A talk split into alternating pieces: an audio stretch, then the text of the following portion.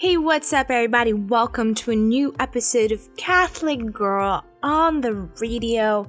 I'm Rita Sekali, and today we are going through the series on Christmas or the series on the Nativity. This is episode one of that series, and we are going to be talking about St. Ambrose's commentary on Luke 1, verses 5 through 25. All right, my beautiful people. So, we are going to begin this series on Advent with Luke 1 and the commentary from St. Ambrose. And St. Ambrose is one of the doctors of the church that, as it stands today. And he's a wonderful, wonderful, wonderful theologian. And you guys are going to experience how amazing he actually is. And I believe, if I'm not mistaken, he was the one that aided in St. Augustine's um, conversion. So we're going to begin with this verse that says, There was in the days of Herod, king of Judea, a priest named Zachariah of the class of Abia, and his wife was on the lineage of Aaron and was named Elizabeth. And both were righteous having according to all the commandments and the regulations of the Lord without reproach.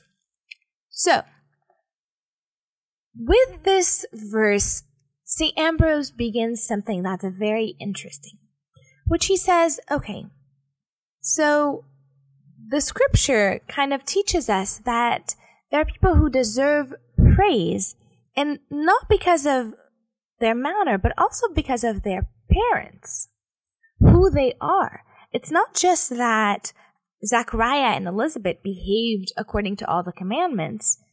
That was a huge part of it, but also where they came from and who they are. And he, he says, okay, so what is the evangelist trying to tell us here? What does he want? Does he not want to claim for St. John the Baptist the nobility of his parents? the prodigy's life functions martyrdom? So he's saying, look, John the Baptist doesn't come of his own accord. Look at where he comes from, how good his parents are, and how amazing um, that lineage is. And he gives other examples of this sort, like St. Anne, the mother of Samuel the saint, and Isaac received from his parents nobility of piety. And here he makes sure to say that this nobility is not as the world sees it, but um, or you know, like a king and their inheritance of his son or so forth, but it comes from a religious lineage. And, he says such ancestors were needed by the herald of Christ. Thus, would he preach not for having suddenly conceived it, but having received it from ancestors and infused by right of birth faith in the coming of the Lord. This is in terms of St. John, of course. And why is this why is this important to us today? Why does it matter? Well, I like to add to St. Ambrose's argument here that what you teach your children and your prayers matters. Maybe you don't come from a religious family. Maybe you are the first. But just like in anything, there are traditions that are passed from generation to generations in uh, in families. Maybe someone developed it, and then it got passed on from one generation to the next. And there are undoubtedly things that you pick up from your parents that you want to give to your kids. Well, why should it be any different when we're talking about God's love and faith and salvation? There are so many people that come from good Christian homes that never learned who Christ is. And if asked, who is Jesus? Odds are they'll say something along the lines of, well, he was a really good teacher.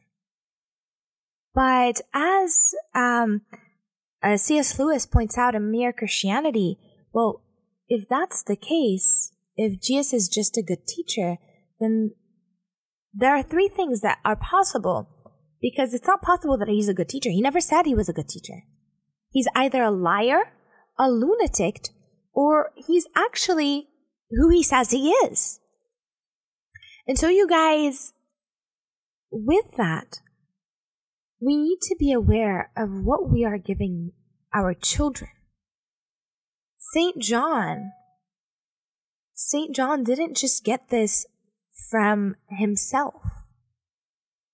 He actually got this by the grace of his parents. That's how faith grew in him. By the right of birth, yes, but also by all their goodness, by them living the true faith. And how do we know they live the true faith? Well, it's right there in the verse that we just read. Both were righteous, behaving according to all the commandments and regulations of the Lord without reproach. They lived a good, faithful life. And I don't know what they taught him at home. I don't know what they spoke to him, but I'm sure they spoke to him of God. But even if they didn't, their actions did. Because at one point or another, your kids are going to stop you and they're going to ask, Hey, mom, or Hey, dad, why are you doing what you're doing? Why are you so kind? Or why are you behaving in this way when the world wants you to behave in another way? And you are going to say, and you are going to testify, and that's going to be your moment where you can tell them, well, it is because of my faith in Christ. It is because He is my Savior. And so that's something to keep in mind. And so what does, what does uh, St. Ambrose carry on with? He says, okay, so Zechariah, who is he? He's a priest. But not just a priest, not just any priest. He is of um, Abiah's class, which at that time was a distinguished, uh, which distinguished him as someone from the oldest families. And his wife, it is said, was of Aaron's, Aaron's lineage. So it's not only his parents, but his ancestors that provides St. John with all this nobility. So go back. All of you guys who are cradle Catholics, as they say, or cradle Christians, Go back to your lineage. Look at how your parents passed on the faith, how your grandparents passed on the faith to them. And so it goes and goes and goes for years and years and years. And hopefully you can carry that with you as well. So let's continue on, you guys, with our, our journey through Luke uh, 1, verse 5 through 25, with St. Ambrose. And now we are at the point where he's talking about how both were righteous before God. And so the verse, to remind you guys, says they were both righteous, having accord be sorry, behaving according to all the commandments and prescriptions of the Lord without reproach. Now, he points out something. Okay, so people are gonna say, oh, well, I thought no one can live without sin. How could they be without reproach, right? Everyone is a sinner. Well, saying, okay, if they're using this as an excuse for their sins, that's unacceptable, right? It's not because we have weakness doesn't mean we should, um, you know, say like highlight these weaknesses and never persevere, right? Be- beyond them because if we keep saying that, oh, I can't run a marathon, well, maybe that's true for most of us, but if we start training, then eventually we will get to the point where we run a marathon. So it is here. Like if we are saying, oh, well, everyone is a sinner, so this is an excuse for my behavior, or everyone's doing it, the entire society, it's okay everywhere in the society, then it's okay for me to do it. Well, that's really not not what we are talking about here. So, without reproach, what does that mean? He says, okay, well, we first have to figure out what does without sin mean. Does it mean, does the person asking mean that this person who is without reproach, as in the case of Zachariah and Elizabeth, have never sinned? Or is it that they stopped sinning? Well, if we say that they're without sin, if that's the definition of without sin, like they have never sinned before, well, that doesn't make sense because the gospel tells us, or the uh, scriptures tell us, all have sinned and need the glory of God, and that's Roman uh, three twenty three. Okay, so that's that doesn't make sense. So what does it have to be? It is. It has to be the definition of without reproach is someone who has stopped sinning. So maybe they were sinners before. Maybe you and I, of course, I I was. Everyone is, you know, and was, uh, because all have sinned and uh, need the glory of God. Maybe we were sinners before, but once we got to encounter Christ truly within our hearts and got to know Him and what does it mean to be saved by God? What does it mean to be Christ's, then we may have stopped sinning. And I don't think it's possible for us to stop sinning altogether, which is why we have confession, right? We can go regularly to confession. We can start over. Just like a kid trying to learn something new. You fall off the bike, you don't just decide not to ride bikes anymore. You get back up and you ride again. And then you take off the training wheels and you ride and you keep go- you keep going and you keep getting better and better and better. So it is with our spiritual life. The more we approach him, hopefully our sins become less and less frequent and hopefully we're not making the same mistakes. As any teacher that is teaching, you know, maybe writing, you can't correct every single mistake in the paper. But as the year goes on, you focus on uh, the first semester, you focus on particular errors. The second semesters, you focus on other errors. So it is with us until we become perfect. In the first season of our life, God focuses on certain things, and once we learn them, then He will go on and on and on to teach us so that we become without reproach.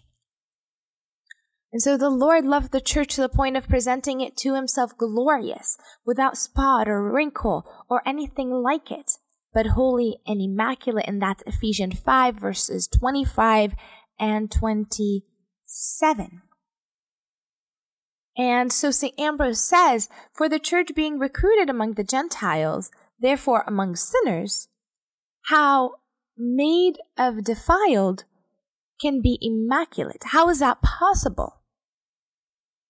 Well, if, if not because first the grace of God has purified it of sin, then it wouldn't be possible. So first the grace of God purified it from sin, and then because imposing a life without sin, she protected herself from the mistake. So what's going on with us? How is this related to us in this season of renewal, of a new start, of a new fresh beginning? Well, we get to know the salvation. We get to ask God for His grace to purify us from sin. And then we try once again to live a life without sin so that we are protected from mistakes. And yes, I guarantee you 100% we will fall into them. But hopefully this time we'd be stronger and it would not be repeated. God is good and we ought to work with Him towards um, towards perfection. And so St. Ambrose goes on and he's like, hey, it is not without reason that the evangelist says righteous before God. Because those who are righteous before man are not equally righteous before God. So he says that others other is the gaze of man other than that of God. Man see the face, God sees the heart. Isn't that amazing? Really. When I look at a person, I see the face. I see their actions. And sometimes I misinterpret their actions, and sometimes you misinterpret other people's actions as well. Because that's something we do. We see the face. We don't see the heart. But God sees the heart. maybe you know you encountered someone somewhere along the line where they were really really nice and you're like hey i don't know why this person's so nice to me maybe they want something the truth is they were just nice and we weren't able to tell that because we looked at the face and not the heart but god sees both and so when he says righteous before God, he meant it. God looked at them and said, This is it. This is what righteous looks like.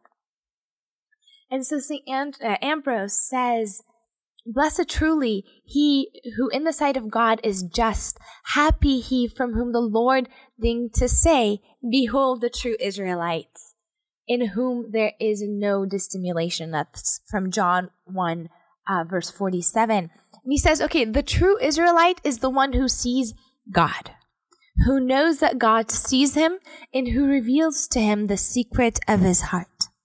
One is truly perfect only if one recognized by one who cannot be deceived. For the judgment of the Lord is true, and that's Psalm 18:9, and the judgment of men are often wrong to the point that they often attribute to the unjust merits of justice. And while the just is pursued for their hatred or dirty in their lies, the Lord Himself knows the way of men without blemish. And that's Psalm 36 18. You guys, how often we attribute justice to someone who is not just because we don't see the true picture, the full picture. But God does, and He's amazing, and that's that's one of the best things that we can hear from Him. Behold, the true Israelite, someone who recognizes the Lord. Let's take a small break and come back in a few.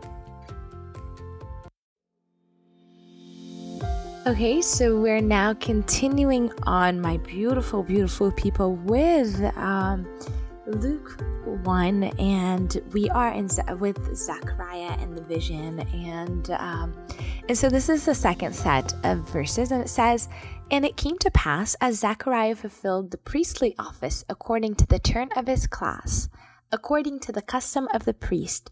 that fate appointed him to offer incense upon entering the temple of the Lord, and all the people were praying outside at the hour of incense.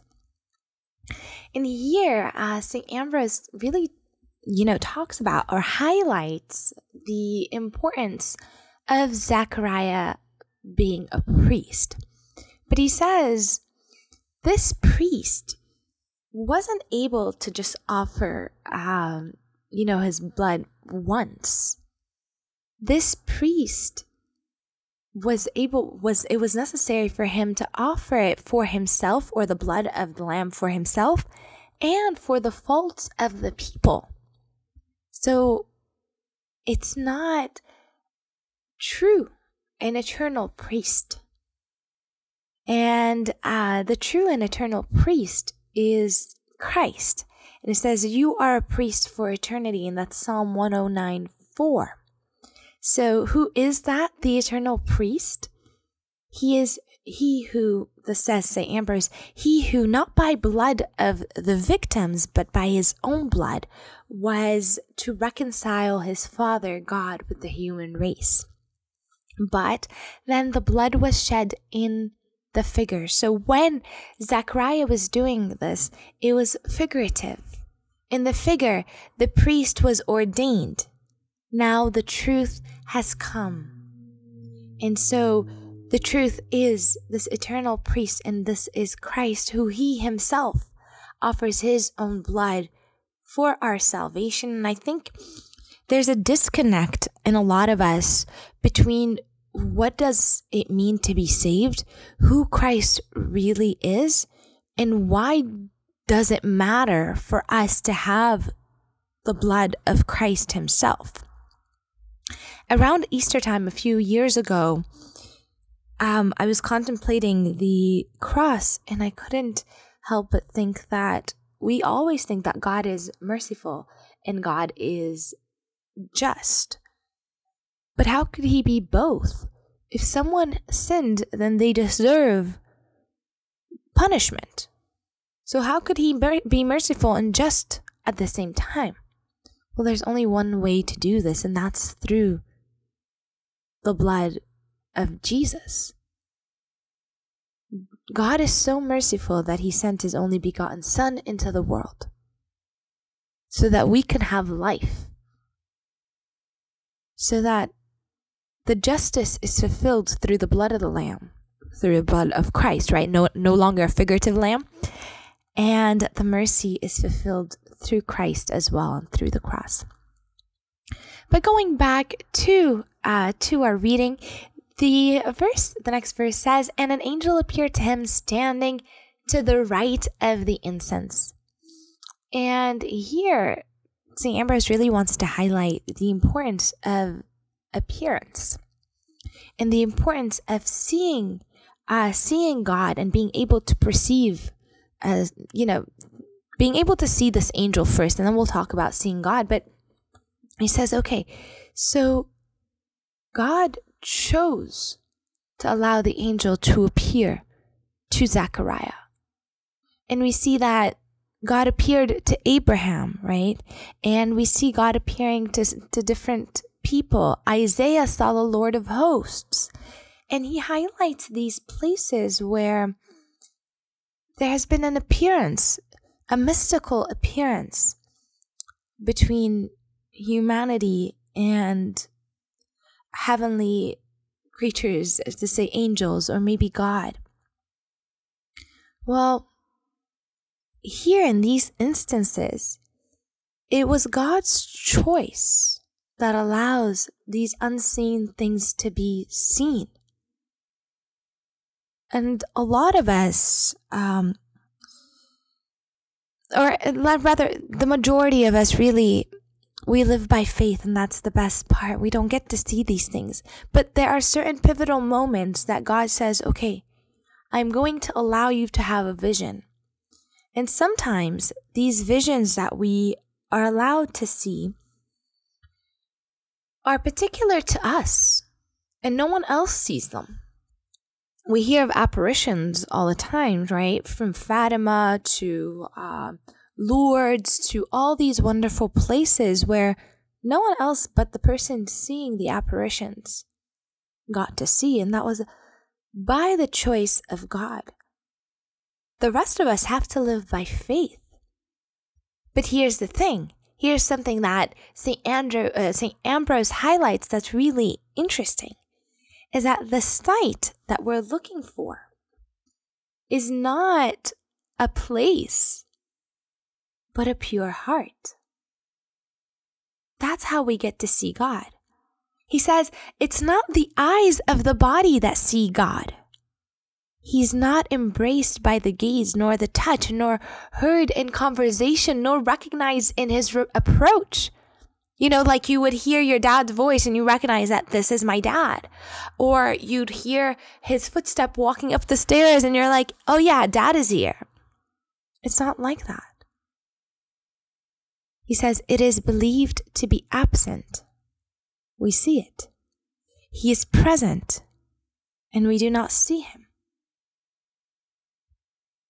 That's the best thing is that we can live this faith and our faith is justified. Because of blessed are the pure ones for they are the ones who will see God and that's in Matthew. So God is seen in everything that we do he's present in our faith And like I said, we're justified even to those who make fun of our faith. Say, well, you're it's not good. Or how could you believe in something that you don't see or doesn't exist? Well, he does. And we see him in our hearts and in everything that we do. And some of us do actually see him. And I think these are used as a mark. And, and it says, even, you know, when we talk about Zechariah being silenced, it was for a mark for everybody. Right? His silence wasn't just for him, but everyone who saw realized that he had seen something in the altar. So, those of us who do get to experience those, those visions become a marker for everybody else to say, hey, you don't get to see that. But because of that person, you get to live that faith. And trust me, you guys, because of the way you live your life and your trust in God, people will get to see Him through you. They will get to recognize him because they know you. And I don't know about you, but I always have this thought or this desire in my heart that says, one day when people pass away, people that I've encountered pass away, my hope is that they would see God and they'd say, Hey, you must be Rita's father because she looks exactly like you. And um, so that's kind of the hope, you guys. You become that mark for everybody else through the eyes of faith or through your actual experience of physically, if I must say, seeing Him. It's all you. So that's it for our episode. I hope you enjoyed it. If you did, please, please, you know, comment. Tell me if you like it. Tell me if you don't like it. Let me know what's going on in your lives. And I will be with you guys next week with a new episode. You could connect with me at The Word with Rita on Instagram, on Facebook, or on Twitter, or on YouTube at Rita Sekali, youtube.com slash Rita Sekali. And I'll be with you guys next week. Bye for now.